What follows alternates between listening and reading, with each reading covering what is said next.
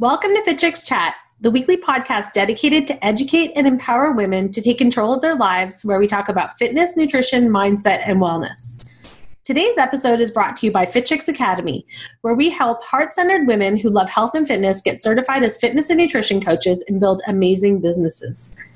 If you're ready to create the life, health, and career you love, please join us for any of our upcoming certifications that you can read more about at fitchicksacademy.com. Now let's dive into this week's episode of Fit Chicks Chat. Hello, everyone, and welcome to Fit Chicks Chat. My name is Amanda Quinn, and I am riding solo today on today's podcast because um, Miss Laura Jackson, my co founder and bestie, is at home with her new baby. So I'm going to be sharing with you guys um, today. We're specifically talking about teaching fitness class outside. I'm going to be talking specifically about this because here in Canada right now, we are getting to a place where it is springtime. It's starting to warm up. Hopefully, it'll warm up sooner than later. And um, people are starting to consider going outside, especially with COVID. They're looking at social distancing options. They're looking at options to just get outside and get moving again, right?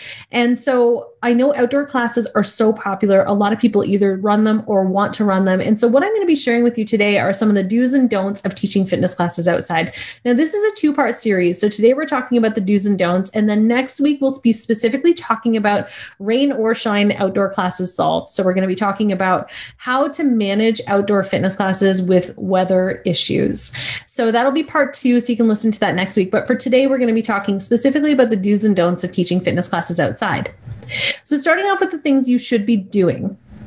So, the first thing that you want to be thinking about is getting a permit or look at what is required for you to be able to teach in an outdoor space. Now, oftentimes people want to go rogue, they just want to go teach their classes and not worry about this. But having a permit, what it's going to do is it's just going to give you a space that is dedicated to you and your group, right? Um, it's also just you want to make sure that you're following the rules. You don't want to be, you know, putting yourself in jeopardy, putting your business in jeopardy. You don't want to have any bylaw coming up to you and saying, you know, do you have a permit? And if you don't, then getting a fine or anything. So to avoid any complications with your business, you want to make sure that you have a permit or at least you look at what is required. So that could be for city parks, city spaces, um, public spaces, private spaces, but you want to reach out. So when we were teaching our outdoor fitness classes, we used to teach our classes in outdoor parks um, as well as schoolyards. And so we would receive permits from the city. So we would reach out to the city to get the city park permits. And then when we were teaching in schoolyards, which was actually my preference, guys, like I actually preferred schoolyards because I found them to be more private. Um, but when we were doing that, we would reach out to the school boards and look at the community use of schools and then rent out their outdoor spaces. The great thing, too, about a lot of these opportunities outside is even though you sometimes are required to have a permit, some don't even require the permit, they don't even issue it. But if they are issuing permits, oftentimes the cost is quite low or sometimes even free. They'll still just give you the permit so that you're permitted to be in that space offering that service. Now, the second thing that I want you to be thinking about when you're heading outside is to find a space that feels safe. Now, this obviously goes without saying, but what I want you to be thinking about are a couple of factors, especially if you were teaching in the evenings. Number one, is the space well lit? This was a really important aspect for us was is the park well lit? Is there lights that come on um, on a regular basis? So we used to teach oftentimes where there were a lot of like baseball diamonds or things like that where we knew that there was a lot of lighting a for safety um, from the ground so like people aren't running into potholes or anything like that. And also it just makes people feel more comfortable right? Because you don't want someone wandering around especially if they're leaving the park or the space on their own. Um, the second thing we also looked at when we were thinking about safety was parking close to an easy access to transit and parking lots. Again, you don't want people having to go through and venture, you know, after class for 10 minutes to get to a parking lot. We just want to keep everybody really safe. And then, of course, the last thing is that you want to make sure that it's clean.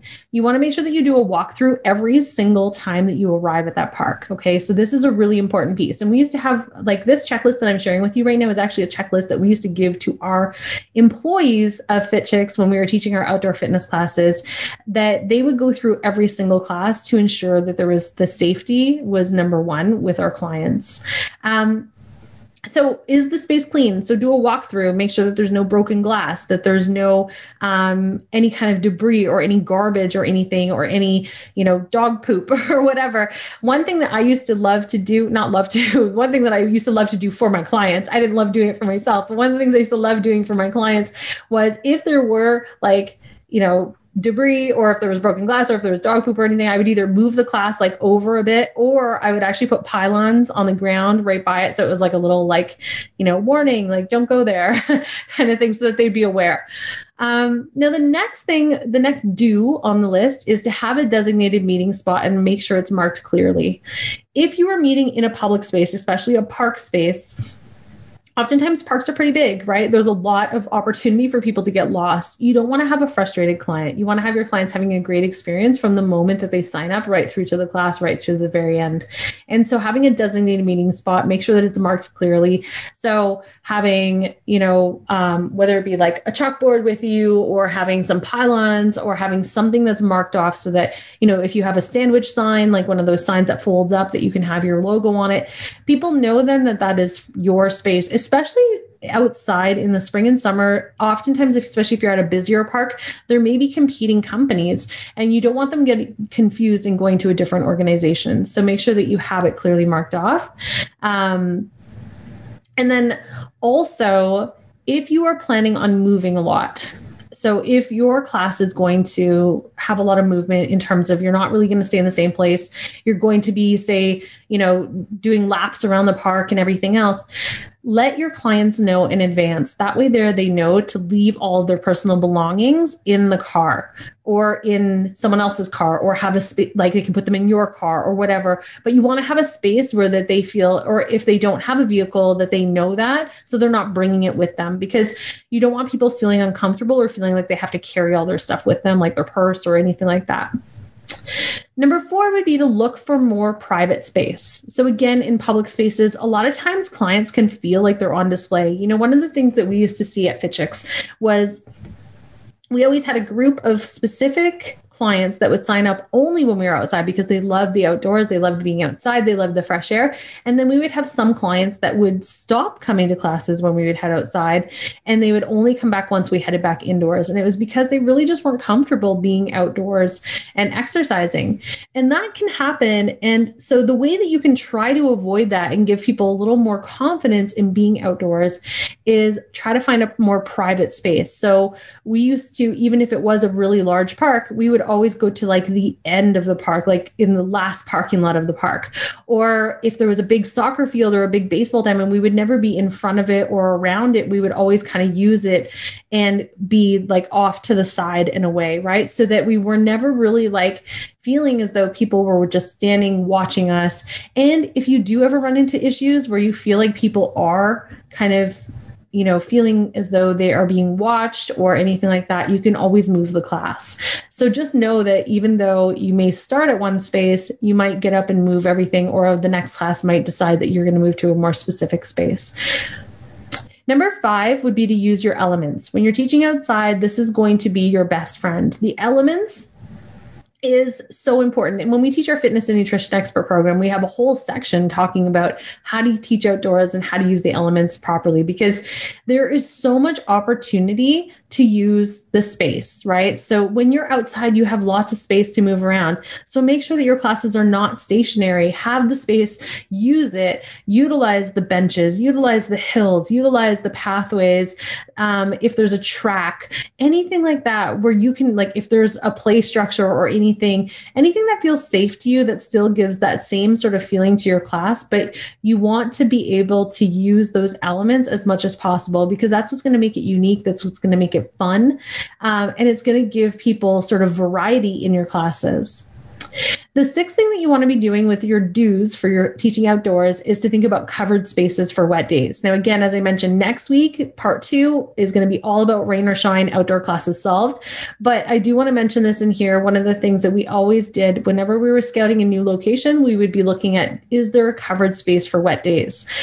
Is there a gazebo? Is there a parking garage kind of like par- like car park kind of area or something along those lines where we could actually teach? Is there maybe a facility that has like a little patio that we could use when it's raining because nobody is really going to be there? We would always look at those options um, to ensure that we had some sort of a resolution that we wouldn't have to always cancel classes for rain days. But again, I'll talk about that next week. So if you're interested in learning more about rain or shine outdoor classes solved, check back next week. Um, and then number seven, of course, is to think like a client. So it is so important when you're teaching outside to think about put yourself in your client's shoes put like put the perspective in place and think like okay if I'm the client and I'm attending this outdoor class, what are some of the things that I might forget about, but that are really important for my comfort and for my enjoyment of this class? Things like water, bug spray, sunscreen. These are elements and things that, as a coach, you it's not necessary but as a coach if you want to enhance your experience for your clients you need to be thinking about those things. I would always have especially on really hot days a little cooler with a bunch of extra water. I always brought bug spray with me. I always had sunscreen with me. I would usually have an extra pair of sunglasses with me in case someone forgot it an extra hat in case somebody was too hot and i would just wash it after. Extra weights an extra yoga mat. I had all of like little extras kind of like you know how like moms always have like a lot of extra thing? Like that's i was like the mom of my boot camp program because i would always have like one extra of everything just to ensure that no client ever went without. And by doing that it shows that you care which is the most important aspect of any business right? And i think it's this it's this piece that we all have to remember and put ourselves in which is we if you think like your client if you think like their experience then you're going to be able to present yourself and present your business in a way that's going to make people feel so appreciated and so excited about being a part of your community. Now the things that i do not recommend when you're teaching outside. So now we're going to go into the don'ts. So when we're heading outside, these are the things that I don't recommend you do when you're teaching outside. Number one, feel like you have to carry the whole gym around to be effective. So, oftentimes, I will hear coaches and trainers or students of our fitness and nutrition expert program saying, Well, you know, how am I going to teach outside? Like, how am I going to bring all of like, you know, 20 sets of weights? And how am I going to bring all of these different like heavy weights or, you know, squat bars and things like that? You have to think about it differently. When you're teaching outside, you have to think, what can I use? That's why the elements import is so important.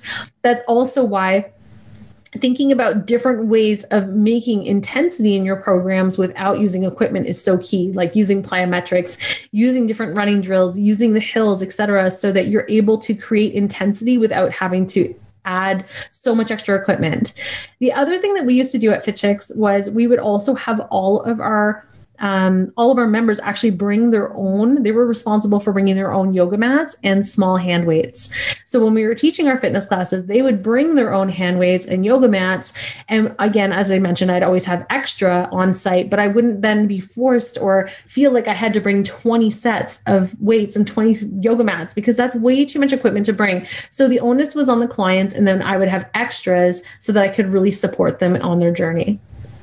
The next thing that you don't want to do is change locations every week. So, again, that just becomes super confusing for clients, right? You don't want them to feel like they're not remembering, they're getting confused, they're showing up late because they went to the wrong spot, and then now they're frustrated. Number three, do not stay stationary or just do laps around the park. that is just super boring. It's like, snooze fast, right? You don't want to just stay in one place. People are outside, they're enjoying the fresh air. Move around, use that space. And especially right now, with social distancing being such an important factor, give people a space. You can actually set this up super effectively if you have a lot of pylons where you can say, like, member one, this is your space to move within. Member two, this is your space. And then everyone will really appreciate that and respect that because they're going to feel really safe, but they're also going to feel like they can still move around a little bit even if it's not a huge space, it still just gives them opportunity to move their bodies and not just be stationary.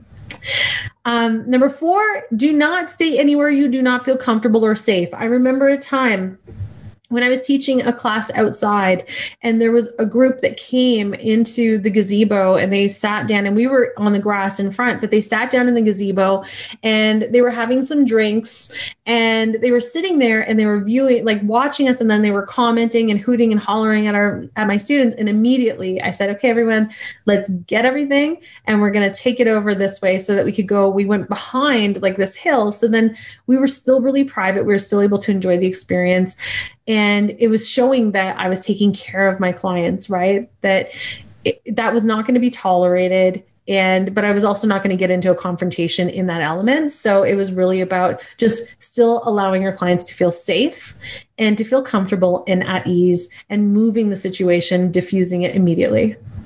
And then, of course, the last thing that I do not want you to do when you're teaching outside is allow outside people of your group to join in or drop in, etc. I've seen this before where um, trainers will, you know, someone will just randomly come up in the park and say, like, oh, hey, your class looks super fun. Can I jump in? And they'll say yes. But what that does is it takes away the value to your group. So if you already have a group that's committed to that four week and they're saying, hey, like, I've paid for this four week program. If all of a sudden you're allowing people to just randomly jump in, now you're saying anybody can do that. And then you won't have as much there won't be as much desire to commit to the four week. They might then start asking for drop in opportunities and things like that. And you really want to avoid that. So, really just keep your group element connected by saying, you know what, I'm sorry you can't jump in right now, but here's some information. Always have some promotional materials on. That should be part of the do's as well. Always have some marketing materials with you. So, some flyers, business cards, poster, whatever it is, so that if someone does, because it will happen inevitably, people will come up to you and say, Hey, I love what you're doing. Can I jump in? You can say, I'm sorry, we can't have anyone jump in right now, but here's some information on the program or email me. Here's my contacts. And I'd be happy to invite you into the next group. Right. And then you're giving them the opportunity. You're still giving them information. So you're not necessarily losing out on that opportunity, but you're also continuing to value the group element of your consistent program. And you're showing your clients that we are a community and that you're welcome to join our community. But this community is, you know, we're really connected here um, and it's just showing a lot of respect for your group. So, those are my do's and don'ts when it comes to teaching outside. As I mentioned, next week we're going to be covering rain or shine outdoor classes unsolved um, because that is like the big question mark, right? What do I do when I'm teaching outside and we have crazy weather coming in? It's like raining or there's like like a heat warning or anything like that, what do we do? So I'm going to talk about that next week. So make sure you tune in. And hopefully, this was helpful for you to just kind of wrap your head around the idea of what do you do? What do you not do when it's teaching outside? Um, and I'd love to hear from you. Comment, let us know. Are you heading outdoors? And um, if you are, let us know how these helped you get started today. Have yourself an amazing day, everyone. Thank you so much for listening. And of course, for more information about our certification programs, our fitness and nutrition expert certification, if you want to get certified as a fitness and nutrition coach and start teaching outdoors, make sure you go to fitchicksacademy.com where you can learn more. Have a great day, and we'll see you next week. Bye, everyone.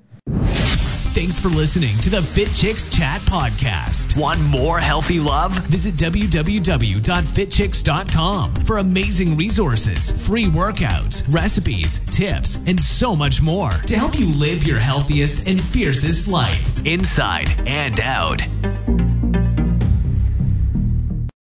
Thank you for joining us this week. And remember, if you are ready to create the life, health, and career you love, Join us for the upcoming Fitness and Nutrition Expert or our Holistic Nutrition Weight Loss Expert certification programs.